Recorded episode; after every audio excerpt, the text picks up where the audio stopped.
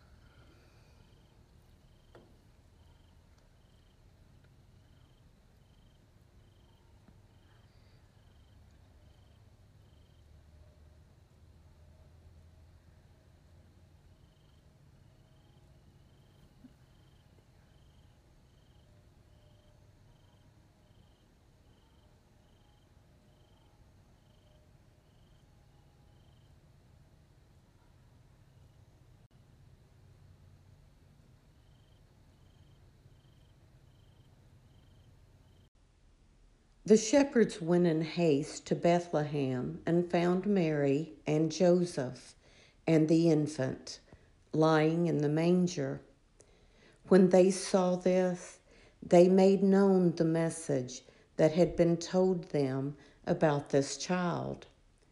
All who heard it were amazed by what had been told them by the shepherds.